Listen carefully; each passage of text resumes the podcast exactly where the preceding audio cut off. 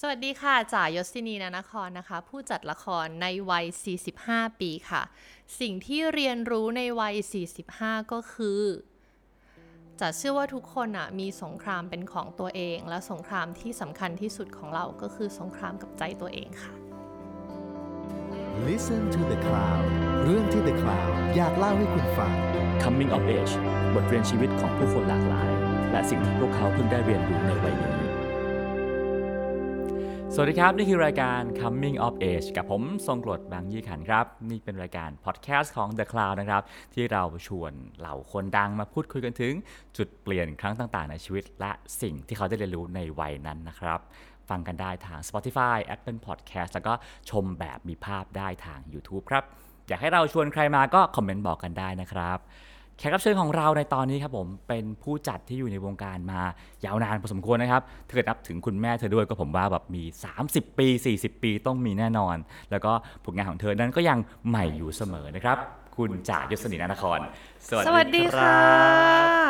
ตื่นเต้นมากเพิ่งบอกว่าจริง ๆ แล้วรายการเนี้ยครับ เป็นรายการที่อยากออกมากที่สุด แล้วก็พยายาม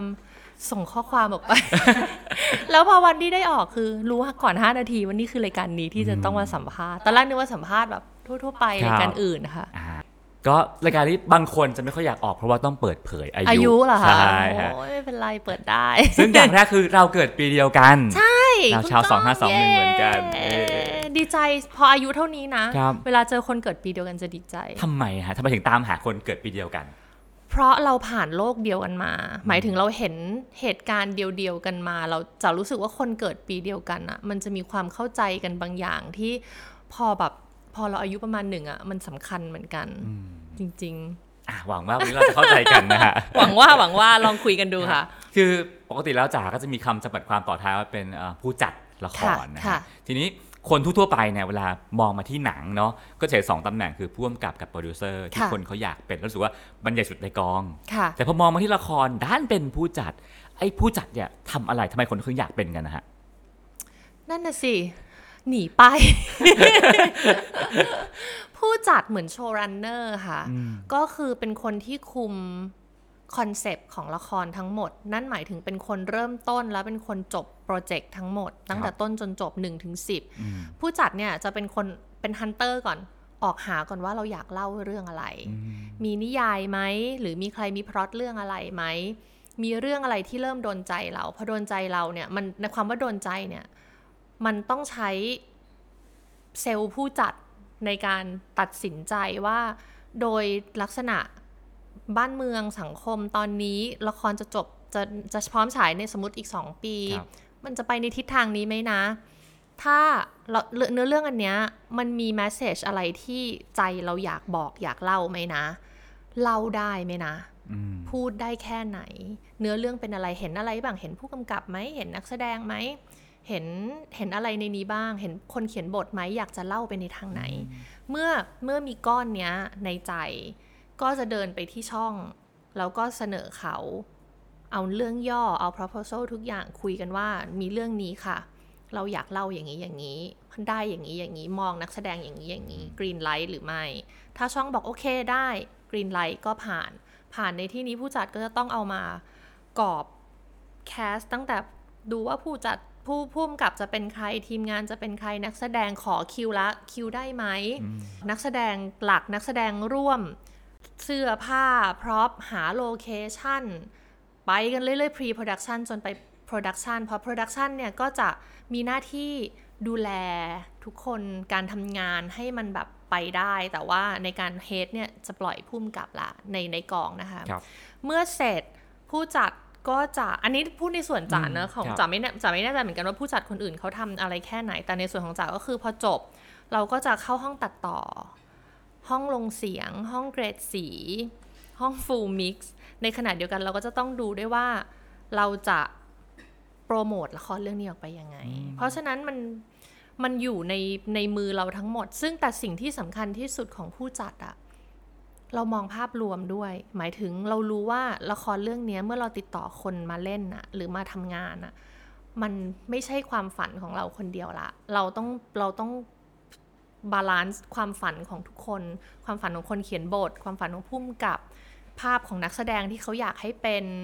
ช่างไฟช่างกล้องที่เขาต้องการเขาเล่าทุกคนเล่าเรื่องสำหรับจ๋าเพราะฉะนั้นเราเราต้องหาวิธีการ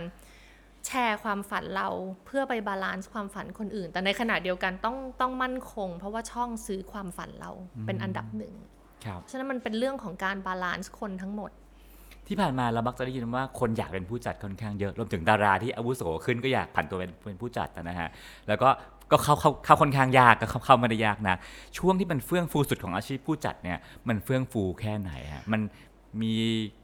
เรียกอะไรนะฮะผลตอบแทนที่ดีแค่ไหน ถ้าเป็นเมื่อก่อนเข้าใจเลยว่าทำไมคนแบบเออมาเป็นเถอะมันยังน้อยยังน้อยมันมีค่าตอบแทนที่จ๋าว่ามัน คุ้มค่าอืมแต่ถามจริง ๆ ถามว่าคุ้มค่าเหนื่อยไหมปริมปริมเหมือนกัน ผู้จัดจะเครียดมากมันแลกมาด้วยอะไรหลายอย่างครับแต่ถ้ามองแค่ผลตอบแทนนะคะ ในยุคที่มันเฟื่องฟูอืมมันก็มันก็เฟื่องฟูแล้วมันก็แบบละครมันไม่ใช่แค่ไม่ใช่แค่เฟื่องฟูแค่ผู้จัดหรอกมันเฟื่องฟูด้วยละครอะ มันมีช่วงหนึ่งที่เราแบบ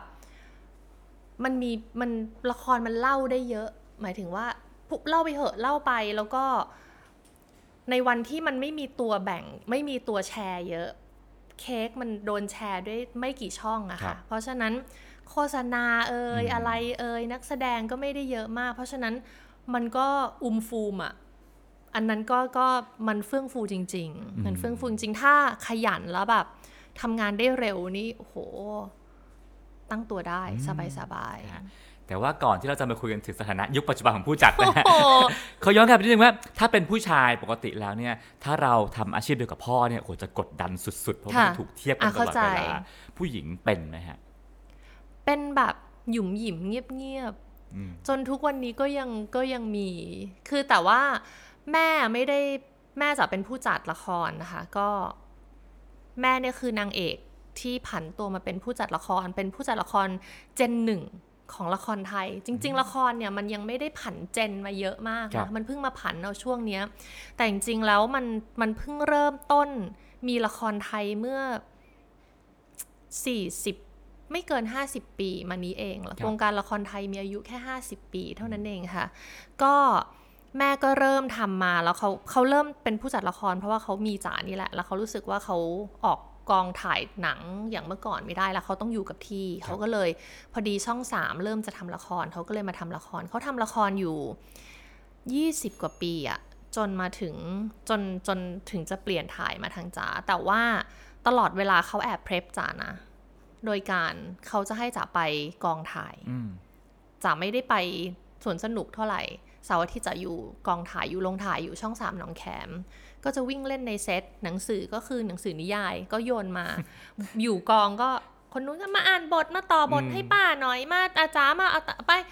วิ่งเล่นตอนพักเราก็ได้วิ่งเล่นเข้าไปในเซตอะไรอย่างเงี้ยเพราะฉะนั้นมันซึมเข้ามาค่ะ เราไม่เห็นทางอื่นเลยอะอืมแม่ก็คือเนียนมาก ก็คือเราไม่เห็นทางอื่นในอาชีพนี้แล้วแม่เขาจะใส่หัวมาตลอดว่า เป็นผู้จัดเธอะ มันเลี้ยงตัวได้ จริง ๆ มันเคยมีช่วงหนึ่งที่เราก็อยากเป็นดาราเนอะเราอยากเป็นนักแสดงอะไรเงี้ยแต่แม่ก็จะแบบเป็นผู้จัดเถอะเชื่อแม่ เป็นนักแสดงมันมีอายุงานเหมือนกันณณในความมคิดของแม่ในช่วงนั้นอะไรเงี้ยแล้วก็แบบ เธอก็ไม่ได้ สวยขนาดจะเป็นนางเอก ที่จะเลือกงานได้ เป็นผู้จัดเถอะเป็นคนเป็นคนสร้างงานอืมดีกว่าอะไรเงี้ย ก็อะมีช่วงอกหักหน่อยๆ แต่ก็โอเคก็ค่อยๆทำจนพอมาทำถึงได้รู้ว่า อ๋อ เราก็ไม่ได้เหมาะกับการอยู่หน้ากล้องหรอกเราเหมาะกับการอยู่หลังกล้องมากกว่า แต่ถามว่าความกดดันในช่วงต้นน่ะ มันมีอยู่แล้วอืมเพราะคนก็จะต้องแบบว่า แต่มันเป็นธรรมชาติอะค่ะ จะรู้สึกว่าจะไม่ได้กดดันตัวเองในวันนั้นนะ ถ้าความกดดันในการทำงานวันนี้เยอะกว่าวันนั้น วันนั้นจะแค่ตอบคำถามว่าค่ะ เพราะเราก็แค่ยอมรับความจริงว่าอ้าวเราเป็นผู้จัดได้เพราะแม่จบอืมก็มันจริงๆอะมันเป็นเรื่องจริงจะให้พูดได้ยังไงครับการก้าวเข้ามาของจ๋ามันง่ายกว่าคนอื่นอืมเพราะจ๋ามีพื้นที่อยู่แล้ว แต่ถามว่าละครเรื่องหนึ่งมันใช้งบเท่าไหร่ ถ้าจ๋าทำไม่ได้ แม่จ๋าไม่ได้เป็นเจ้าของเงิน ช่องเป็นเจ้าของเงินเขาสามารถเลิกเลิกจ้างจ๋าได้เสมอออืมเพราะฉะนั้นก็เราก็มีหน้าที่ทำงานพิสูจน์ตัวเองให้เท่ากับคนอื่นๆ เมื่อ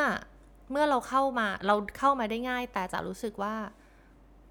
เราก็มีบางอย่างที่เราต้องพิสูจน์ภูเขาเราที่ต้องพิสูจน์สูงกว่าคนอื่นเหมือนกันอืมพื้นที่เคยให้ความผิดพลาดอะค่ะ เคยถูกเทียบกับคุณแม่ไหมฮะ เช่นทีมงานอาวุโสเนี่ยจะแบบไม่เห็นเหมือนแม่เธอเลย เทียบเทียบอยู่แล้ว เรื่องแรกอะแม่ออกกองกับจ๋าถ้าเมื่อไหร่ที่ออกแม่กองคือออกไปคุมหรือออกอไปอกเล่ไปนคุมออกไปคุมออกไปกองด้วยกันนี่แหละ เพราะว่าเขาก็ยังไม่กล้าปล่อยหรอกเขาก็ยังคอยคอยดู เมื่อไหร่ก็ตามที่แม่อ้าปากทีมงานหันเลย ทีมงานหันฝั่งแม่ automatic แล้ววันแรกจะจำได้ว่าวันแรกในการถ่ายละครของจ๋าคือ spy part-time จ๋าเช่ารถออดี้เจ็ดล้านบาทมา อยู่ตรงหน้าโรงเรียนสวนกุหลาบอะค่ะแล้วก็ รถจอดอยู่ แล้วก็มีทีมงาน มีรถตุ๊กตุ๊กขับมาแล้วเห็น เอ้ย เห็นกล้อง เห็นมองนู่นมองนี่ไม่ทันมอง พุ่งเข้าไปชนรถที่จ๋าเช่ามาเจ็ดล้านบาทจ๋า freeze เลยอะจะใส่สีมงจะใส่สีผิดด้วย วันนั้นอะสีผิดทั้งหมดเลยอะด้วยความนี้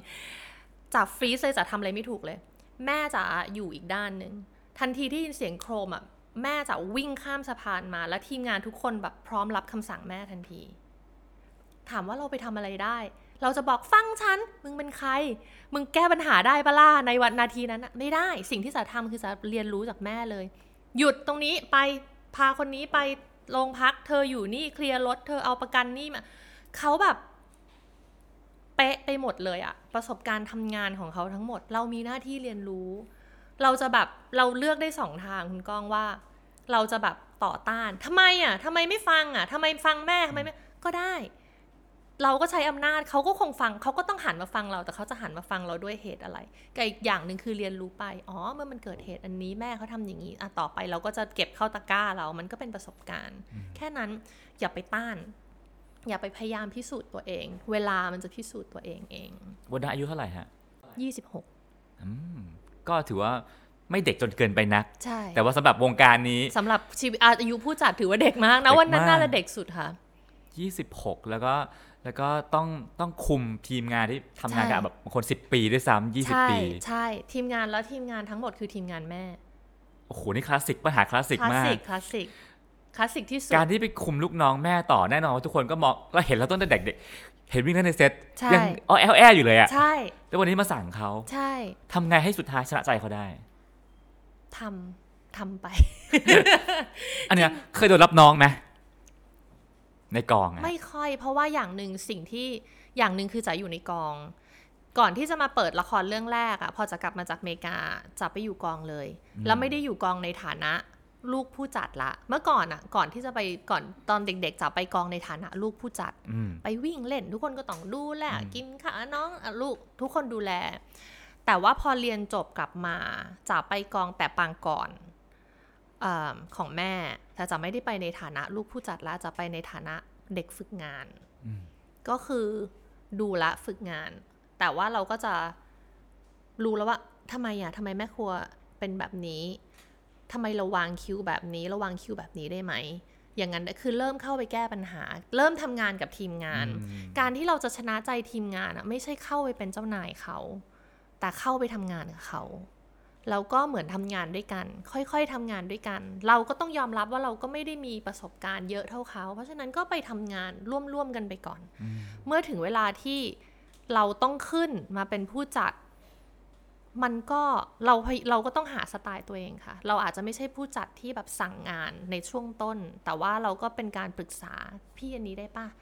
อันนี้ได้ไหมขออนุญาตปรับเป็นอย่างนี้ได้ไหมอะไรเงี้ย เมื่อถึงเวลาเด็ดขาดเด็ดขาด แต่เมื่อถึง แต่เวลาทั่ว ๆ ไปทำงานร่วมกันมากกว่า ละครเรื่องไหนที่พิสูจน์ว่าฉันรอดแล้วเว้ย ฉันทำละครดังได้ ทุกคนยอมรับฉันแหละ มันละครอย่างหนึ่งอะค่ะ คุณคุณประวิทย์มารีนนท์อะสอนจ๋าอย่างหนึ่งคือ มันไม่มีความสำเร็จที่เราถือต่อมากับเรื่องต่อไปได้เลย มันไม่มีมันจบแล้วจบเลย เมื่อจบเรื่องหนึ่งไม่ได้แปลว่าอีกเรื่องหนึ่งเราจะลากเอาความสำเร็จของเรื่องที่แล้วมาต่อกับเรื่องนี้ได้ ไม่มีเลยค่ะ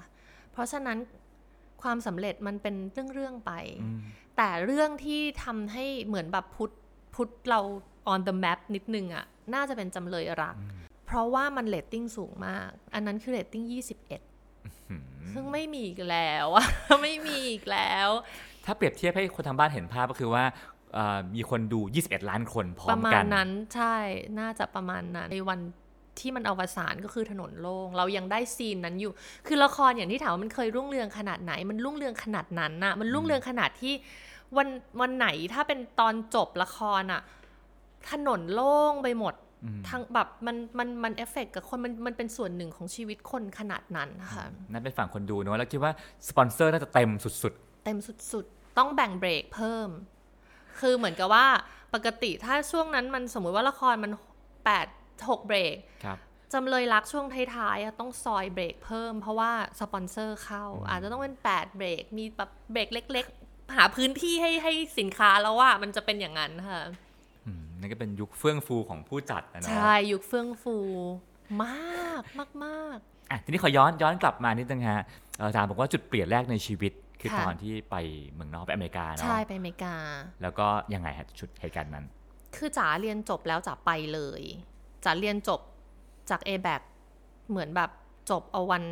จันทร์วันศุกร์จ๋าบินเลย จริงๆตอนนั้นเพื่อนไปหมดแล้วก็ติดเพื่อนกันก็เลยอยากไปทำอะไร อยากไปเรียน อยากไปเรียนหรืออยากไปใช้ชีวิตใช้ชีวิต อยากไปใช้ชีวิต เพราะว่าไม่เคยเข้าโรงเรียนเลย จริง ๆ ไม่เคยเข้าโรงเรียนที่เป็นแบบ คนเขาไปเอาปริญญากันจ๋าไม่มีปริญญากลับมาสักใบเลยอะจ๋าอยากไปใช้ชีวิต แล้วก็ ตอนนั้นก็คิดแค่ว่าเออ อยากไป พอไปอะก็บอกแม่ว่า ขอเรียนภาคค่ำนะ จริงๆ คือตั้งใจจะไปสามเดือนค่ะ พี่ก้องต้องไปต้องตั้งใจไปสามเดือนแค่นั้นเองไปเที่ยวครับหกเดือนสามเดือน พอสามเดือนไปเพื่อนอยู่ก็เลยบอกเออเอองั้นไปลองเรียนภาคค่ำของ UCLA ละกัน ก็ไปลงเรียนภาคค่ำเพราะว่ามันไม่ต้องใช้วีซ่านักเรียนอะไรเลย มันแบบใครก็ไปเรียนได้ก็ไปเรียนสามเดือนอุ้ยสนุกไปเรียนแบบจริงๆเขามีให้เรียนเยอะมากเลย มันเราก็ไปเรียนฟิล์ม เรียนเขียนบท สามเดือนอมสนุกจังวีซ่าอยู่ได้หกเดือนตอนนั้นเขาให้ทีหกเดือนงั้นขออยู่ต่อเนาะครับก็หกเดือนอืมยังสนุกอยู่เลยอะ่ะ ก็ไปไปขอต่อวีซ่าละ ขอต่อแล้วก็เรียนอยู่ 9 เดือนเรียนสรุปจะอยู่จากที่ไป 3 เดือนอาจจะอยู่ทั้งหมด 9 เดือนครับแล้วก็บอกแม่ว่า ขอมาเรียนได้ไหม ขอมาเรียนอเมริกาได้ไหม ก็คือกลับมาทำวีซ่าเปลี่ยนจากวีซ่าปกติไปเป็นวีซ่านักเรียน แล้วก็กลับไปเรียนเลย แต่ถามว่าเข้าไปเรียนเป็นปริญญาไหมก็ไม่ ก็เข้าไปเรียนไอ้คอร์สที่เรียนนี่แหละ ที่เรียนภาคค่ำเนี่ยครับแต่ว่าเข้าไปในกระบวนการเป็น certificate นั่นคือการเรียนแบบต้องสอบต้องใช้คะแนนภาษาอังกฤษ แต่ว่าก็เรียนภาคค่ำค่ะครับจะเรียนภาคค่ำอยู่ UCLA 4 ปี แล้วก็กลางวันเที่ยวกลางเที่ยววัอะไรขับรถนั่งอยู่ริมชายหาด ดูหนัง ดูละคร ขับรถข้ามเมือง นั่งเล่นคุยกับเพื่อนนั่งมองฟ้า อยู่ร้านหนังสือ ใช้ชีวิตกลางวัน ทุ่มหนึ่งเข้าห้องเรียน 5 วัน สิ่งเหล่านั้นผู้ใหญ่จำนวนมากไม่น่าเข้าใจไม่นะเข้าใจว่าทำไปทำไม ถึงวันนี้มองกลับไปฮะ ได้อะไรจากสิ่งนั้นบ้างฮะ การใช้ชีวิตช่วงกลางวันไปทำสิ่งพวกเนี้ยฮะ ได้ตัวเอง เพราะว่าก่อนหน้าเนี้ยเราเป็นเด็ก เราไม่เคยรู้เลยว่าเราต้องทำอะไร เราไม่เคยต้องจัดการอะไรเอง ใบขับขี่ก็มีคนพาไป ผ้าปูที่นอนก็มีคนทำให้อาหารในตู้เย็นก็มีเสมอแม่ก็ทำอาหารให้กิน เราไม่เคยต้องไม่เราไม่ค่อยต้องทำอะไรเอง ไม่ต้องตัดสินใจ พอไปอยู่อะผ้าปูที่นอนก็ต้องทำเอง ซื้อเองเลือกผ้าปูที่นอน เราต้องเลือกผ้าปูที่นอนเองแล้วมันจะเลือกยังไงต้องเลือกฟูกเอง อาหารที่กินในแต่ละวันอะโหจะจะไปหนแรกประมาณเดือนแรกจะเป็นจะท้องผูกแบบ ครั้งใหญ่ที่สุดในชีวิต เพราะว่าจะไม่กินผักเลย จะกินแต่ไก่ทอด เพราะไม่มีใครมาบังคับให้เรากินอาหาร ไม่มีอาหารที่มีประโยชน์วางบนโต๊ะให้เรากินอีกแล้วอะมันคือการหาตัวเองว่าเราจะใช้ชีวิตอยู่กับอาหารแบบไหน ผ้าปูที่นอนแบบไหนบ้านแบบไหนเตียงแบบไหนเพื่อนแบบไหน ตารางชีวิตที่เราจะต้องจัดการตัวเองอะเรามีความสุขกับการใช้ชีวิตแบบไหนมันได้หาตัวเองร้องไห้กับใครได้บ้างร้องไห้คนเดียวเป็นไหมอย่างเงี้ยมันคือแบบเราเอาตัวรอดได้ด้วยอะไร แล้วสี่ปีผ่านไปคนพบว่าจ่ายศนีคือใคร อยู่ต่อ ยังไม่พบ ยังไม่พบ แต่ว่าจ่ายศินีคือคนที่อยากทำอาหารแต่ทำไม่เป็น อยากทำอาหารกินแต่ทำไม่เป็นสี่ต้องปีทำไม่เป็นเหรอะฮะมันไม่อะคือค่อยๆทำแต่มันไม่อร่อยสักทีอืมสี่ปีเนี่ยใช้วิธีโทรแม่แม่อยากกินสตูไก่อะที่แม่ทำอะทำไงคะก็ไปซื้อของแม่ก็บอกซื้อของอะมาฝึกทำเออดีไว้ย สนุกดี เริ่มดูรายการ เริ่มดูทีวีช่อง Food Network เราก็อยากทำไปซื้อเริ่มซื้อหนังสือมาเริ่มค้นพบตัวเองว่าชอบทำอาหารชอบอยู่ในครัว ทั้งทั้งๆที่สองปีแรกอะเตาอบเป็นที่เก็บเสื้อผ้ารองเท้า แต่อยู่ดีๆ ก็รู้สึกแบบดูดูทีวีเยอะๆ ดูรายการเยอะๆ แล้วก็เริ่มซื้อหนังสือมานั่งทำอาหารฝึกทำอาหารทำมาจนถึงจุดที่รู้สึกว่าตัวเองไม่ดีพอ เพราะว่าเหิมเกริมจะอบไก่งวง ในวัน Thanksgiving ดิบแบบพังพินาศไปหมดเลยอะ่ะ เพื่อนรูมเมทต้องเอามาจิ้มน้ำปลาเอามาจีจีกระทะแล้วก็จิ้มน้ำปลาแล้วก็นั่งมองไก่งวงแล้วก็แบบฉันจะเรียน ฉันจะทำให้ได้วันหนึงฉันอบอีไก่ยักษ์นี่ให้ได้ ก็เลยรู้สึกว่าโทรบอกแม่ พอจบแล้วนี่สี่อืมปีสำหรับฟิล์ม ขอเรียนต่อได้ไหมจะไปเรียนในวันที่ค่าเงินดอน40บาทอะใจแม่ก็คือได้มากอะเกรงใจเขาเหมือนกันนะ แต่เรารู้สึกแบบ มันเป็นมันเป็นความรับผิดชอบของเราที่เราเราต้องหาตัวเองให้เจออะก็ขอเรียนทีเนี้ยต้องเข้าโรงเรียนละ เข้าโรงเรียนแบบเข้าโรงเรียนเช้าเจ็ดโมงเช้าต้องถึงโรงเรียนสอนจนทำอาเย็นหารนั่นแหละฮะใช่ขอไปเรียนทำอาหาร ก็ไปหาโรงเรียนทำอาหารเรียนเป็นโรงเรียนอาร์ตก็ไปเข้าเข้าระบบทีนี้เข้าระบบโรงเรียนครั้งแรกหลังจากสี่ปี อันเนี้ยจุดเปลี่ยนโรงเรียนทำอาหารเปลี่ยนจ๋ามากกว่าโรงเรียนใด ๆ ทั้งสิ้น เพราะเป็นครั้งแรกที่เราได้ทำในสิ่งที่เราโคตรอยากทำเลยอะแล้วนี่คือการตัดสินใจของเราล้วนๆเลยจ๋าไม่เคยตั้งใจเรียนอย่างนี้มาก่อน แล้วอาหารมันสอนเราว่า ห้ามเลทห้ามห้ามชีวิตมันต้องมีแพทเทิร์นของมัน เพื่อที่จะทำอาหารให้เสร็จจ๋ามีแพทเทิร์นชีวิตในสองปีที่โรงเรียนทำอาหารแบบสุดยอดไปเลยอะจ๋างงมากจัดจัด ปูเตียงจัดตื่นนอนตอนนี้ เวลานาฬินาฬิกาปลุกดังจับ เปิดพัดผ้าห่มแค่นี้ เพื่อที่จะลุกจากเตียงแล้วปิดแล้วเสร็จทำเตียงเสร็จ จัดเตียงเสร็จวิ่งเข้าห้องน้ำไปเจ็ดโมงครึ่งถึงโรงเรียนลงนั่ง เรียนหนังสือตอนเช้าบ่ายเข้าครัว อาหารมันสอนเราว่า ถ้าเราจัดการไม่ดีอะมันไม่มีทางสำเร็จ เพราะฉะนั้นถ้าคุณมีเวลาถ้าถ้าสมมติไก่งวงต้องการเวลาสองชั่วโมงในเตาอบ คุณต้องมีสองชั่วโมง คุณเร่งไฟเขาไม่ได้ คุณยืดเวลาเขาไม่ได้ อาหารที่ในหนึ่งจานที่มันจะเสร็จพร้อมกันอุ่นพร้อมกันร้อนพร้อมกัน มันมันต้องผ่านการวางแผนมาอย่างแบบ เนี้ยบที่สุดอะไรเงี้ยโรงเรียนทำอาหารเปลี่ยนจ๋าทั้งหมดเลย ถ้าจ๋าไม่สามารถเป็นผู้จัดละครได้ ถ้าจ๋าไม่ผ่านโรงเรียนทำอาหาร แล้วก็จ๋า happy มาก แล้วจ๋าไม่เคยมีความสุขกับการเรียนขนาดนี้มาก่อนจ๋ากลับบ้านอ่านหนังสือ ซ้อมทำอาหาร ทำทั้งหมดจ๋าจบสรุปจ๋าจบ 2 ปีจากโรงเรียนทำอาหารเป็นอนุปริญญาจ๋าจบ 4.00 เป็นตัวแทนนักศึกษาขึ้นไปพูด เพราะว่าจ๋าจบด้วยคะแนนสูงที่สุดจ๋าได้ 4 หมดเลยอะจ๋าแบบอะไรวะ แม้แต่ finance หรือวิชาเลขบัญชีที่ตอนเรียน a b a c อาจารย์ก็คือแบบfantastic เลยอะคือ F เลยอะไม่ได้เลยอะจะเรียนรีแมทที่ a b a c แบบ 4 หนอะ ไม่ไปจ๋าไม่เข้าใจเลข แต่พอแบบมันเป็นสิ่งที่เราอยากเรียน แล้วอยู่ดีๆ ทุกอย่างมัน make sense บัญชีคือการทำร้านอาหาร มัน make sense ไปหมดเลยอะจ๋าเข้าใจทั้งหมดเลย อยู่ดีๆจ๋าแบบมันเปิดโลกจ๋าว่า มึงเรียนได้ ถ้ามึงอยากเรียนอะถ้ามี passion กับสิ่งนี้จริงๆอะไรเงี้ย พอจบโรงเรียนทำอาหารสองปีจะไปฝึกงาน ก่อนยังไม่ยอมกลับ ก็ยังไม่ยอมกลับจ๋าชอบชีวิตที่นั่นจริงๆแต่รู้สึกจะได้ใช้ชีวิตตัวเองจ๋าก็ไปฝึกงานกับเชฟที่เขาเป็นหัวหน้าทีม Culinary Olympic ของอเมริกาค่ะ ที่พิตต์สเบิร์กไปฝึกงานกับเขาสามเดือน จนแม่บอกว่าช่วงนั้นอะโดยที่เรา มันก็เริ่มมีคำพูดมาแล้วบอกว่าวงการละครเริ่มเปลี่ยนนะ แม่เหนื่อยมากนะ ไม่กลับเหรอ ไม่กลับเหรอ เราตอนนั้นก็แบบแอบ สามีอยู่ไหมนะตอนนั้นก็มีแฟนด้วยเลยด้วย ก็เลยแบบไม่อยากกลับอะแต่ว่าสุดท้ายก็คือแม่บอกว่ากลับเถอะแม่ไม่ไหวแล้ว มันกลับมาช่วยกันหน่อยเจ็ดสรุปแล้วอยู่ไปเจ็ดปีจากที่จะไปสามเดือน ก็อยู่ไปเจ็ดปี แต่ก็คิดว่าอะคงต้องกลับแหละ แล้วก็สุขภาพคุณพ่อด้วยอะไรเงี้ย ก็เลยรู้สึกว่าโอเค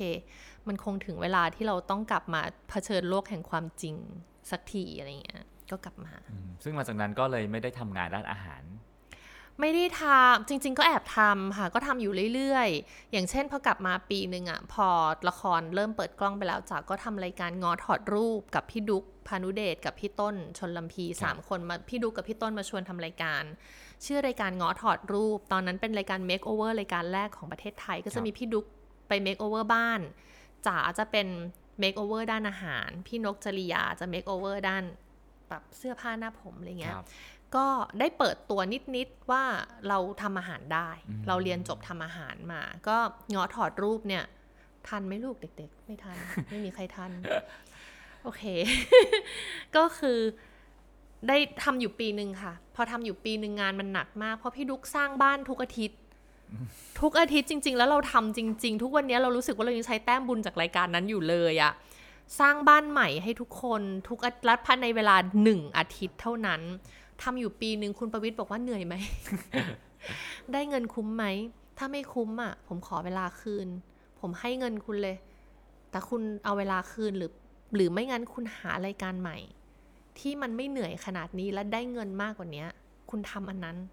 สรุปเราก็บอกว่าเราขอเอาเวลาอันเนี้ยไว้ แต่เราจะขึ้นรายการใหม่ มันถึงเป็นที่มาของตีไทยครัวอืมอันนั้นค่ะ นับถึงวันนี้ตีท้ายครัวก็ 18 ปี 18 ปี เป็นตำนานของวงการทีวีไทยมากแฮชแท็กรายการคู่บ้านคู่เมืองๆคือพูดถึงเอ่อรายการประเภททัวร์บ้านคนดังก็จะไปถึงตีท้ายครัวก่อน ใช่ มันเป็นรายการทำแรก ๆนะคะทำยากไหมฮะ การเปิดบ้านคนดังให้ได้เนี่ย ยากค่ะ มันถึงจ๋าเชื่อว่าตีไทยครัวเป็นรายการแรก ๆ เลย แต่ว่าเราอะมองหน้ากันสามคนก็ยังคงเป็นเป็น หุ้นส่วนเดิมจ๋าพี่ดุกพี่ต้นครับซึ่งเป็นผู้จัดละคร แล้วพี่ดุกก็เป็นนักแสดง เราก็เลยรู้สึกและว่าเป็นสถาปนิกด้วย และเป็นสถาปนิกด้วยเอิ่มก็คือมองหน้ากันแล้วบอกว่าเราใช้ connection เหล่านี้แหละ ในการขอเปิดบ้านนักแสดงในช่วงต้นๆ บ้านแรกที่เราเปิดคือบ้านสองนก คือบ้านพี่นกฉัตรชัยกับพี่นกสินใจเลย ซึ่งไม่เคยมีใครได้เห็นมาก่อน เราไปบ้านอาจารย์ยิ่งศักดิ์เราไปบ้านเชอรี่เข็มอัปสรซึ่งณวันนั้นเขาไม่เปิดหรอกทำไงให้เขาเปิด ขอ ขอ แต่ว่าปกติอย่าง ดาราไม่ให้ไม่จะไม่เปิดเพราะอะไรฮะปกติ แต่ว่าเขามันเป็นพื้นที่ private ของเขาจริง ๆนะนักแสดงยุคก่อนไม่ไม่ได้เปิดเผยชีวิตตัวเองมากขนาดนี้ เพราะฉะนั้นอย่างน้อยอะเขาจะมีพื้นที่แต่ว่าบ้านคือพื้นที่ของเขา แล้วก็ บางทีบ้านมันก็ไม่สวยอะภาพพจน์ดารามันก็แบบอ่าสวยงามอยู่บางทีพอไปเห็นบ้านเฮ้ยทำไมบ้านเป็นงี้อะไรอย่างเงี้ยเขาก็คงกลัวตรงนั้น แต่อย่างหนึ่งจากว่าที่มันทำตีไทยครัวมันเกิดขึ้นมาได้เนี่ย อย่างแรกเลยก็คือ เขาเชื่อใจผู้จัดอืม ว่าผู้จัดไม่ทำร้าย อย่างหนึ่งคือเป็นรายการเปิดบ้านก็จริง แต่ทุกอย่างอยู่ในการควบคุมของจ่าของพี่ดุกของพี่ต้น ซึ่งจริง ๆ เราต้องบอกว่าคอนเซปต์ของตีท้ายครัวในตอนแรก ๆ เลยอะ่ะ คือให้ดาราได้มีพื้นที่พูดในสิ่งที่เขาอยากพูด และเราจะไม่พูดในสิ่งที่ไม่ดี หมายถึงให้เขาได้พูดในสิ่งที่เขารู้สึกจริง ๆ ให้เขาให้คนได้ฟังความคิดเขาจริง ๆ อะไรเงี้ย เราจะแบบเราจะเราจะ นำเสนอภาพที่น่ารักของเขาไม่ไม่ไม่เป็นพิษกับเขาอะไรเงี้ยซึ่งถ้าเป็นรายการอื่น เขาอาจจะไม่เชื่อใจเท่ารายการที่ผู้จัดละครอืมเป็นเจ้าของรายการ เพราะเขารู้สึกว่าเขาเชื่อใจได้ว่าจะดูแลเขา เพราะเราดูแลเขามาตั้งแต่ในกองละคร หลายคนก็เริ่มต้นเล่นละครกับเราอะไรเงี้ยจ๋าก็เลยรู้สึกว่ามันก็มี connection บางอย่างที่ณวันนั้นนะทำให้ตีท้ายครัวมันพิเศษกว่ารายการอื่น แล้วหลักในการเลือกบ้านคืออะไรฮะบ้านต้องใหญ่ต้องสวย หรือเลือกที่คนเป็นหลัก เลือกที่คน เลือกที่คนก่อน เพราะว่าจริงๆตีท้ายครัวมันจะเริ่มจากดูบ้าน กินอยู่ยังไง ใช้ชีวิตยังไง มันก็เลยจะต้องเริ่มจากรายการอะเราก็ต้องเริ่มจากคนที่คนอยากดูก่อนนักแสดงที่คนอยากดูเริ่มตรงนั้น โจทย์ต่อมาคือเปิดบ้านไหม ถ้าเปิดเปิดได้แค่ถ้าไม่เปิดอะตกไปก่อน หรือถ้าเปิดเปิดแค่ไหน เปิดหมดเลยไหม อะไรอย่างเงี้ยค่ะ ก็ก็จะค่อยๆ คือบางทีมันก็จะมีวิธีการต่อรอง เช่น ไม่อยากเปิดเลยอืมขอแค่ชั้นล่างชั้นล่างชั้นเดียวก็พอ ไม่อยากไม่ขึ้นห้องนอน ส่วนใหญ่จะอืมไม่ค่อยเปิดห้องนอนครับเปิดห้องนอนเนี่ยจะน้อย ขอแบบขอชั้นล่างก็ได้ ครัวห้องรับแขกนั่งคุยกันอะไรอย่างเงี้ย ก็ก็จะหรือบางคนบอกบ้านไม่เสร็จไม่เป็นไร พี่ดุกมีเรามีพี่ดุกเดี๋ยวพี่ดุกจัดให้ อยากอยากอยากทำบ้านยังไงไหมอยากได้เฟอร์นิเจอร์เดี๋ยวให้พี่ดุกไปดิวมาให้อะไรอย่างเงี้ย ก็จะแบบมีมีวิธีการที่ปิด ปิดการปฏิเสธไปบ้าง แต่ว่าเลือกจากเลือกจากนักแสดงที่แล้วก็นักแสดงที่คนอยากดู แล้วก็จะมีอีกตัวเลือกอีกอีกความคิดหนึ่งก็คือเราเป็นรายการช่อง เพราะฉะนั้นถ้าละครเรื่องไหนออน ก็อาจอยากจะให้เป็นนักแสดงที่ละครมีละครออกอากาศเป็นการโปรโมทในช่วงนั้น ถ้าบ้านใหญ่ เช่น ถ้าจะถ้าจะเป็นคนที่ไม่ได้เป็นนักแสดงบ้านต้องใหญ่ บ้านต้องมีอะไรที่ทำให้เราอยากดูจริงๆอะไรเงี้ยค่ะ มันก็จะนำเสนอได้หลายทางครับซึ่งก็มีการปรับเปลี่ยนพิธีกรกันมาหลายยุคเนอะใช่ ยุคหนึ่งที่คนจำมากคือยุคคุณหนุ่มกัญชัยกับคุณมดดำใช่ จริง ๆ มดดำไม่ได้เป็น original cast original cast ของตีท้ายครัวเนี่ย คือเราไปเสนอช่อง 3 มันเริ่มมาจากพี่หนุ่มกับโอ ตอนนั้นเขาเล่นสูตรเสน่หากับแอนเคน แล้วเขาเป็นคู่รองที่คนรักมากนะตอนนั้นน่ะโอหนุ่มโอหนุ่มอยู่ เราก็เลยบอกว่าก็เลยเลือกพี่โอ พี่โอกับพี่หนุ่มมาเป็นพิธีกรหลักไว้ก่อน แล้วก็เอ่อพี่ต้นน่ะอยากให้มีขำๆมาหนึ่งคน ตอนนั้นเป็นพี่กอล์ฟเบญจพลแล้วจ๋าก็ จ๋าสนิทกับพี่อาร์ตแต่จ๋าก็เลยรู้สึกว่าเฮ้ยจริงๆพี่อาร์ตอะมีของตรงนี้แหละ แต่ว่าเขาไม่เคยมีพื้นที่ได้ใช้เราเอาพี่อาร์ตไปไหมก็ก็เลยมาเป็นเป็นพิธีกรสี่คน ซึ่งรายการตอนแรกอะไม่ได้มีงบขนาดที่จะให้พิธีกรสี่คนออกกองพร้อมกันรายการในช่วงแรกๆอะสลับกันออกพี่โอไปกับหนูโอไปกับพี่หนุ่มบ้างครับพี่หนุ่มไปกับพี่ตอนนั้นพี่หนุ่มก็สนิทกับพี่กอล์ฟก็จะเป็นพี่หนุ่มกับพี่กอล์ฟบ้าง เทปไหนที่เป็นพี่อาร์ตก็ตอนแรกพี่อาร์ตก็จะยังเป็นพิธีกรใหม่อ่าหน้าใหม่มากอะไรเงี้ย ทุกคนก็จะลุ้นพี่อาร์ตบางบางวันก็จะเป็นพี่กอล์ฟพี่อาร์ตบ้างอะไรเงี้ยจนแบบรายการมันเริ่มมีสปอนเซอร์เข้ามาถึงได้เป็นแผงพิธีกรสี่คน แล้วก็จุดเปลี่ยนของรายการก็คือพี่กอล์ฟเขาก็จะมีเรื่องทำเพลงเรื่องงานเรื่องอะไรเงี้ย คือตอนนั้นพอพี่ก๊อฟออกอะเราก็เอ่อคุยกับพี่หนุ่ม พี่หนุ่มเริ่มตอนนั้นพี่หนุ่มเริ่มสนิทกับมดดำก็บอคกรับว่า เอามดดำไหม ซึ่งพี่ดุกตอนนั้นน่ากลัวมดดพี่ดุ๊กแบบพี่พี่ไม่รู้ว่าพี่ไม่รู้จะคุยกับเขายังไงอะไรอย่างเงี้ย แต่ก็ดีค่ะ พอเป็นมดดำเข้ามาแล้วกลายเป็นเหมือนเป็นส่วนผสมที่แบบสมบูรณ์อืมแล้วก็เป็น cast นั้นมาน่าจะเป็น cast ที่ยาวที่สุด แล้วก็เป็นภาพที่คนจำที่สุด ครับผม อะมาทีนี้มาถึงเรื่องชีวิตของผู้จัดในยุคนี้บ้างยุคที่โอ้โหมี แพลตฟอร์มเพียบ แล้วก็มีคู่แข่งที่พร้อมจะมาแย่งเวลาจากสายตาคนดูผู้ชมเรามาตลอดนะฮะ ยุคนี้ผู้จัดต้องปรับตัวยังไงโอ้โห ปรับเริ่มใหม่เลยอะเริ่มใหม่ทั้งหมดทุกอย่างมันมีช่วงมันเริ่มมาตั้งแต่ทีวีดิจิตอลแล้วก็การมาของของแพลตฟอร์มอื่น ๆ ของครับโซเชียลมีเดียนะคะมันก็เริ่มเราก็เริ่มรู้สึกเราเริ่มรู้สึกกันแล้วแหละจริง ๆ ตั้งแต่ตอนที่จ๋าเรียนฟิล์มอยู่ที่อเมริกา มันมีอาจารย์คนหนึ่งเดินบอกว่า เตรียมตัวไว้นะวันหนึ่ง you จะดูทีวีจากนาฬิกา you อาจจะดูทีวีจากมือถือก็ได้ ซึ่งณวันนั้นมือถือเรายังไม่มีเลย เราอาจจะดูทีวีที่มันอยู่บนจอตู้เย็นก็ได้แล้วแบบพูดอะไร แต่ก็ไม่คิดว่ามันจะมาเร็วขนาดนี้เหมือนกันค่ะ เพราะฉะนั้นมันเริ่มจากทีวีดิจิตอลจากทีวีที่มีกันอยู่แค่สี่ห้าช่อง มันกลายเป็นยี่สิบเอ็ดช่อง เค้กที่เราเคยบอกว่าเราเรา เต็มที่ชิ้นใหญ่อะมันโดนซอยย่อยแล้ว แล้วมันไม่ใช่แค่เค้กก้อนเนี้ย ตอนนี้มันมีเค้กอีกก้อนหนึ่งมายืนมาอยู่ข้างๆกัน และเป็นโซเชียลมีเดีย เพราะฉะนั้นงบที่เคยหนึ่งงบแต่งบเท่าเดิมงบหนึ่งก้อนเนี้ย มันโดนกระจายแบบกระจายเละไปหมดเลย เพราะฉะนั้นคนที่ต้องปรับคนที่ต้องปรับตัวก็คือคนทำงานคนสร้างคอนเทนต์คอนเทนต์ แบบเดิมที่มันอุ้ยอ้ายย้วยย้วยๆไม่ได้ละ มันต้องปรับตัวว่าเราต้องเราต้องเล็กลง เราต้องคล่องตัว เราต้องเร็ว แล้วเราก็ต้องฟังฟังคนรอบข้างให้เยอะ ฟังฟังเด็กรุ่นใหม่ให้เยอะ ฟังผู้ใหญ่ก็ต้องฟังให้เยอะ มันจะต้อง balance ละครเนี่ยติดอยู่ตรงกลางของคนคนโตๆกับคนเด็กๆ เพราะฉะนั้นเราจะเล่าเรื่องยังไงให้ให้ทั้งสอง gen เนี้ย enjoy กับมันได้ แต่ในขณะเดียวกันเราต้องลดสเกลทุกอย่าง เงินที่เคยได้โอ้โหมันลดฮวบไปหมดเลย มันลดมาตั้งแต่ต้นทางจนปลายทางเลยอะค่ะ แต่ในขณะเดียวกันสิ่งที่เราต้องเจอคือคนทำงานนะเขามี choice ในการเลือกงานมากขึ้น เพราะฉะนั้นเงินก็น้อยลงงานก็เยอะขึ้น เพราะฉะนั้นเราเราจะต้องทำยังไงให้ให้เรายังมีสิทธิ์ในการที่จะแบบ ให้คนทำงานเลือกที่ยังจะทำงานกับเราอยู่ด้วย แล้วก็ balance ค่าใช้จ่ายยังไง เพราะฉะนั้นทุกอย่างมันเล็กลงเร็วขึ้นทั้งหมดเลย สิ่งหนึ่งที่เห็นในช่วง 5 ปีที่ผ่านมาคือช่อง 3 ทดลองอะไรใหม่ๆ เยอะมากกับละครนะฮะค่ะทั้งเอาเอ่อบทมาจากนิยายวัยรุ่นค่ะอะทำนิเอ่อนิยายวายก็มีนะค่ะฮะ เปลี่ยนดาราให้เด็กลงค่ะไปทำเอิ่มตลาดอีสานมากขึ้น ค่ะ เห็นการทดลองเยอะมากๆเลยฮะทุกวันนี้พบคำตอบหรือยังฮะว่าละครยุคใหม่ควรจะไปทางไหน มันตอบไม่ได้เลยค่ะจ๋าก็ยังเชื่ออยู่ดีว่าละครต้องสนุกอืมเป็นหลักก่อน ไม่ว่าจะยุคไหน ครับ สุดท้ายคุณต้องสนุกแล้วคุณก็ต้องพูดภาษา ที่คนยุคเนี้ยฟังจริง ๆ ต้องบอกว่าช่องสามลองมาเป็น 10 ปีแล้วค่ะ อย่างเช่นตอนสี่หัวใจแห่งขุนเขา เราเริ่มต้นทำซีรีส์หมายถึง4เรื่องติดอืมหรือทำสุภาพบุรุษจุฑาเทพที่มันเป็น5เรื่องติดครับในการที่จะสร้างนักแสดงด้วยในการที่จะเล่าเรื่องราวใหม่ๆแต่ว่าช่อง3เองก็มีความ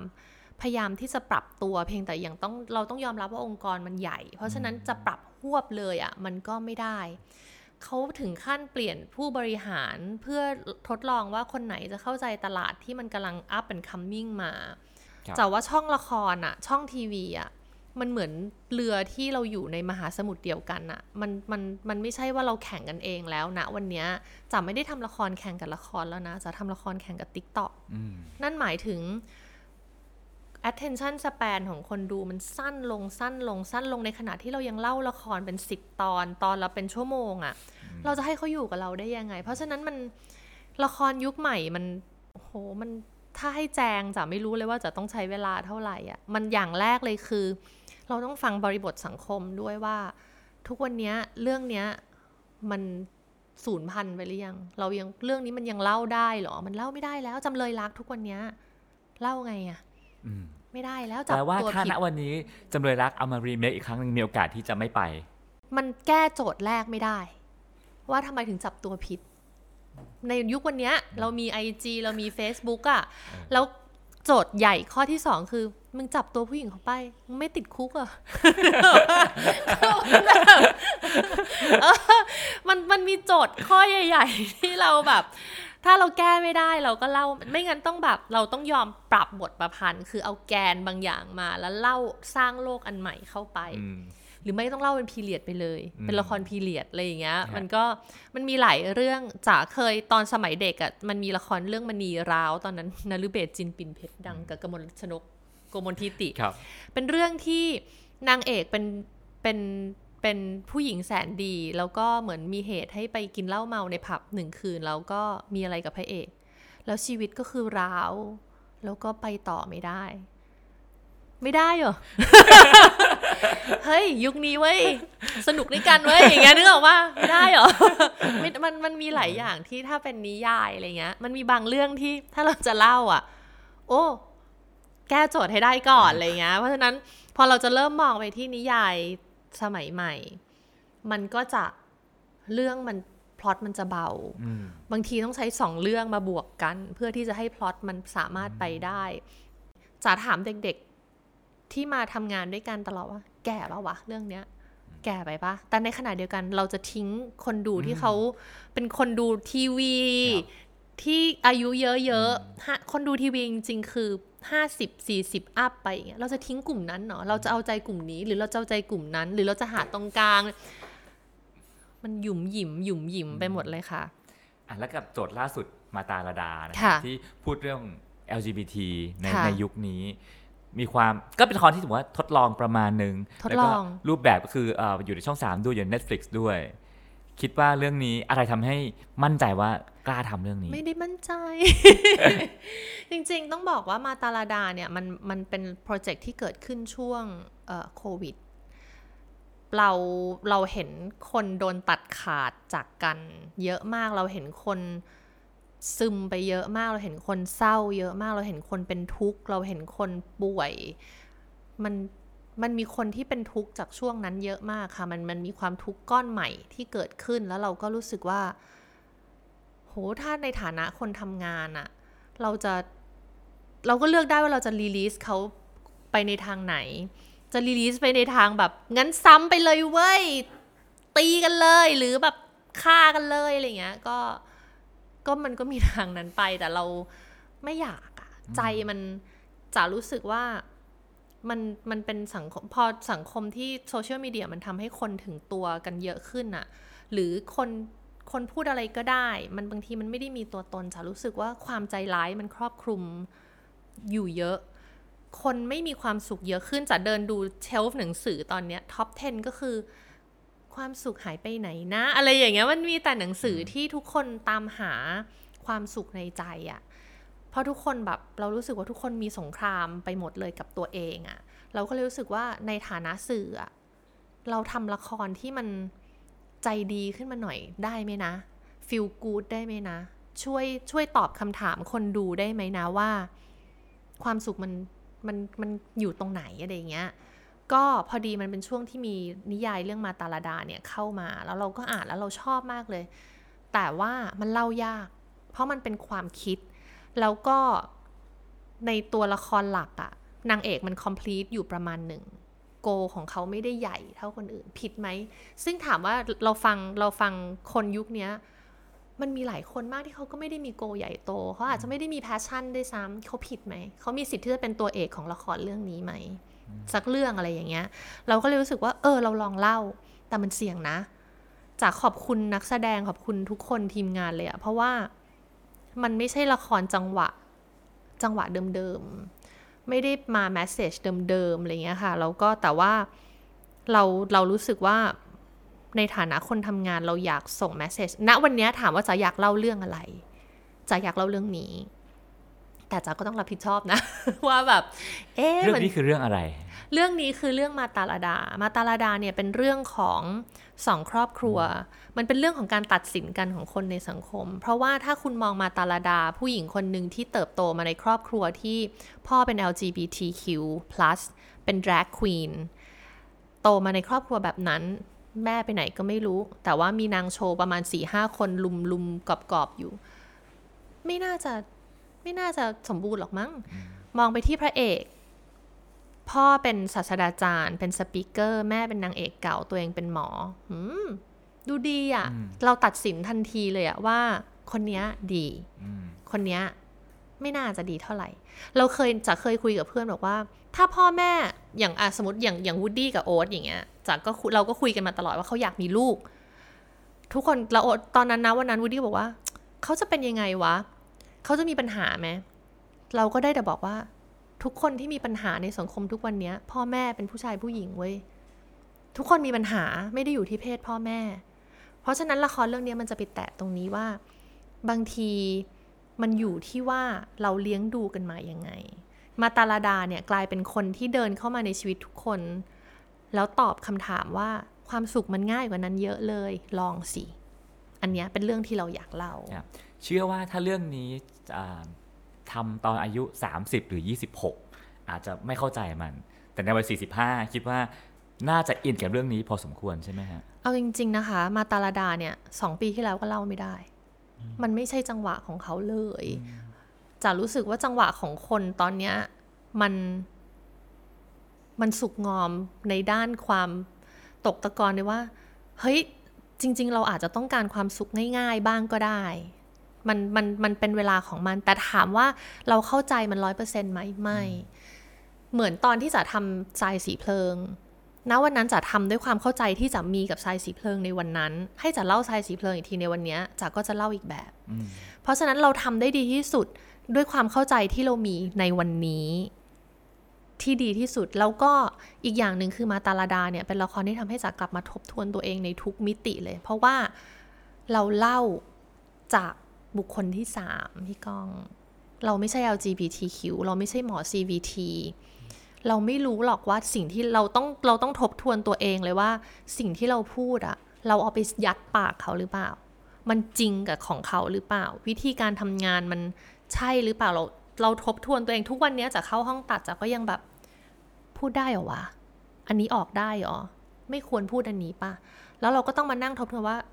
เราทำถูกใช่ไหมอะเราเรา เราไม่ได้ไปบูลลี่ใครหรือแบบส่งแมสเซจอะไรที่ผิดออกไปใช่ไหม มันมันเกิดการกระบวนการทบทวนตัวเองที่แบบเราในฐานะผู้จัดเราก็เติบโตอะเรารู้สึกจะรู้สึกว่าจากทั้งหมดที่พี่ก้องถามมา เราจะส่วนใหญ่คนจะถามว่าละครมันจะไปในทางไหน แต่จะรู้สึกว่าถ้าผู้จัดไม่เติบโตละครก็ไม่ไปไหน เพราะว่ามันต้องมาจากคนสร้างก่อน บางทีเราต้องทำงานในส่วนที่ทำให้เราโตขึ้น แล้วถ้าผิด จะถึงบอกว่าละครเรื่องนี้ถ้ามันผิดจะยกมือไหว้เลยจะขอโทษ ไม่ได้มีเจตนา แต่ถ้าจะไม่เล่า มันไม่มีใครกล้าทำสักทีอะยิ่งละครแบบละครหมอ มันเป็นเหมือนจิงส์ของวงการบันเทิงไทยว่าแบบเฮ้ยเอาไปแต่เดี๋ยวผิดเดี๋ยวหมอด่าอะไรเงี้ยแล้วเราก็จะกลัวกันไปเรื่อยๆหรอวะเราก็จะแตะเขาแบบ แตะแตะแล้วก็วิ่งหนี แตะแตะแล้วก็วิ่งหนีหรือแบบ LGBTQ เงี้ย มันเซนซิทีฟไปหมดเลยอะ เราก็จะไม่เราก็เลยจะไม่เล่าอะเราก็จะทิ้งเขาเหรอ หรือเราจะลองลองดิผิดก็ผิดก็ยกมือไหว้ขอโทษจะพูดจริงๆเรื่องเนี้ยเรารู้เลยว่าเออเราถ้าเราผิดเราก็ขอโทษอะครับเอ่อจ๋ายศนีในวัย 45 มีความสุขและความทุกข์อะไรบ้างฮะ ในวัยนี้ มีปนกัน ไม่มีจะรู้อย่างหนึ่งแล้วจะใส่ไปในมาตาลาดาตอนท้ายคือ เราชอบมองหาความสุขร้อยเปอร์เซ็นต์ถ้าไม่ใช่ร้อยเปอร์เซ็นต์เราจะรู้ไม่มีความสุข แต่พอเราโตมา มันไม่มี มันไม่มีความสุขร้อยเปอร์เซ็นทุกความสุขมันมีความทุกข์เจือมาด้วยตลอด อย่างเช่น พอเราอายุสี่สิบห้าคุณพ่อเสีย ตอนคุณพ่อเสียจะรู้สึกว่าจะคงยิ้มไม่ได้แล้วอะจะไม่มีเหตุผลที่จะมีจะไม่มีสิทธิ์มีความสุขแล้วอะไม่วะมันยิ้มได้ แต่มันจะเป็นความสุขที่มีความเทาๆเจือ แต่เราต้องเรียนรู้ที่จะอยู่กับความสุขที่มันสีเทาๆ อันเนี้ยให้ได้ ซึ่งไม่ง่าย เพราะเราจะเจอความสูญเสีย เราจะเจอความผิดหวัง เราต่อให้เราระมัดระวังตัวเองมากแค่ไหนนะคุณก้อง เราก็จะไปกระทบเขาอะเราจะกระทบคนอื่นทั้งที่เราไม่ตั้งใจ แล้วเราก็จะเก็บความรู้สึกผิดอันเนี้ยไว้แล้วไม่ให้อภัยตัวเองไม่ได้ มันต้องเรียนรู้ที่จะแบบ release move on ฟังให้เยอะ แล้วก็มีความสุขแบบที่มันมีความทุกข์เจือเจือๆอยู่เงี้ย เราต้องอยู่ให้ได้ มันมันไม่ได้สุขร้อย มันไม่ได้ทุกข์ร้อยแล้วความเครียดความกังวลของคนวัย45 คืออะไร ชีวิตมันไม่เหมือนเดิมโลกมันไม่เหมือนเดิม ถ้าถามว่าจากกังวลอะไรจากกังวลที่สุดเรื่องการสูญเสีย เพราะว่าทุกการสูญเสียมันไม่ใช่แค่คนรอบตัวคนบอกโหยมันก็เป็นปกติแหละ แต่มันคือเหตุผลและ position ของการมีชีวิตอยู่ของเรา เช่นตอนคุณพ่อเสียมันคือ ไม่มีใครที่จะ ให้อภัยเราได้ขนาดนี้อีกแล้วอะคือพ่อนี่แบบทำอะไรก็ได้ผิดแค่ไหนก็ได้ไม่เป็นไร แต่เขาเป็นทีมเราอะเราสูญเสียทีมเมมเบอร์ที่เขาเข้าใจเราที่สุดอะให้พร้อมให้อภัยเราที่สุด เพราะฉะนั้นสิ่งที่เราเราสิ่งที่จ๋าต้องดิวมากที่สุดในวัย 45 คือ เมื่อเกิดการสูญเสียจ๋าเหลือตัวตนในโลกเนี้ยน้อยลง จ๋าจะอยู่ยังไงจ๋าจะหาอะไรมาเพิ่ม จะเพิ่มด้วยอะไรด้วยตัวเอง หรือเปล่า แล้วแต่การเพิ่มด้วยตัวเองอะมันไม่ง่ายเลยอะ แล้วในวัยผู้หญิงในวัย 45 มันมีเรื่องฮอร์โมนเรื่องร่างกายอะไรเข้ามาอีกมันแบบ มันเป็นการต่อสู้ที่ที่แบบยิ่งใหญ่เป็นเป็นเป็นสงครามหนึ่ง มันมันเรียนรู้ได้ว่าเออทุกคนทุกคนมีสงครามเป็นของตัวเองอะแล้วในขณะเดียวกันเราก็ต้อง balance พร้อมที่จะแบบเข้าใจคนอื่นด้วย เพราะเราก็คือคนที่ต้องส่งต่อให้รุ่นต่อไปแล้วอะอืมถ้าเอาชีวิตจ๋ามาทำละคร คิดว่าแกนของเรื่องนี้คืออะไรจ๋าเป็นคน introvert อะจ๋าเป็น introvert ขั้นสุดสุด เพราะฉะนั้นน่าจะเป็นหนัง inside out อะที่แบบเป็นการต่อสู้กันของอารมณ์ ไม่มีใครทำอะไรจ๋าได้นอกจากอารมณ์จ๋าเอง เพราะฉะนั้นจ๋าว่าหนังของจ๋ามันคือหนังที่อยู่ในหัวของจ๋านี่แหละ วันนี้ตัวเศร้าชนะ วันนี้ตัวยิ้มชนะ ตัวหัวเราะ ตัววันนี้เราคิดได้พรุ่งนี้เราคิดไม่ได้ มันเป็นเรื่องของการที่เราต้องยอมรับตัวเองว่า เราไม่สมบูรณ์แบบเลยเว้ยแล้วเราก็เอาชีวิตผ่านไปให้ได้ในแต่ละวันแต่ละวันนี่แหละว่ามันว่าวันนี้เราชนะสงคราม หรือวันนี้เราแพ้สงครามอะไรเงี้ย มันน่าจะเป็นหนัง Inside Out อะค่ะ อืม แกนพี่อ้อม พี่อ้อมสุนิสาเคยบอกว่าจ๋าเหมือนเหมือนปลาโลมาเหมือนกันนะ คือมันน่ารักอะมองไกลๆน่ารัก แต่ถ้ามองเข้ามาใกล้อะแผลเต็มตัวไปหมดเลย เพราะปลาโลมามันอยู่ใกล้คน มันโดนแบบเฉียวเรือ โดนคนจับ คือข้างนอกดูแบบ เออว่ายน้ำสนุกสนานอะไรเงี้ย แต่จริงๆแบบถ้าเข้ามาดูใกล้เออแผลแกเยอะเหมือนกันนะเนี่ย มันจะเป็นแนวนั้นค่ะ จาก 45 ก็คงขยับเป็น 50 เป็น 55 เป็นอะไรขึ้นไปเรื่อยๆเนาะ กลัวอะไรบ้างกับสิ่งที่ยังมาไม่ถึงฮะ และมันกำลังจะเข้ามาหาเรากูไม่มีค่าหมอรักษาตัว ในวัยนี้ ตอนเนี้ยทุกวันเนี้ยบางทีเราทำงานเก็บเงินนะ เราก็ต้องถามตัวเองว่า เก็บไปทำไม มึงเก็บเพื่ออะไร อ๋อ ค่าหมอ ซื้อประกันอะไรเงี้ยก็ทำทำไว้ถามว่าเรากลัวอะไร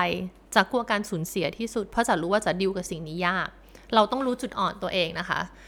เราต้องรู้จุดอ่อนตัวเองว่า เราดิวกับอะไรยาก งานหูงานน่ะไม่ต้องห่วง หนักเหนื่อย ไม่ได้นอนไม่มีปัญหา แต่จะเป็นคนเสียศูนย์กับการสูญเสีย คือถ้ามีการสูญเสียเกิดขึ้นจะใช้เวลาโผล่จากน้ำนานกว่าคนอื่นเบาครับนี้นั่นก็คือสิ่งที่วัย 45 ปีสใช่อนค่ะจ่ายศินีนะฮะ แล้วผมก็ว่า เอ้ย เออทำให้พอเราเข้าใจชีวิตจ๋า แล้วเข้าใจละครของจ๋ามากขึ้น แล้วก็เข้าใจเบื้องหลังของคนทำละครมากขึ้น ซึ่งหลาย ๆ ครั้งคนดูก็คิดว่าก็แค่ความบันเทิงอย่างหนึ่ง แต่ไม่รู้ว่าอืมโอ้เบื้องหลังมัน มันยากมากแล้วก็ทีมทำงานทุกคนคิดกันมันละเอียดใช่มากใช่ๆเนาะ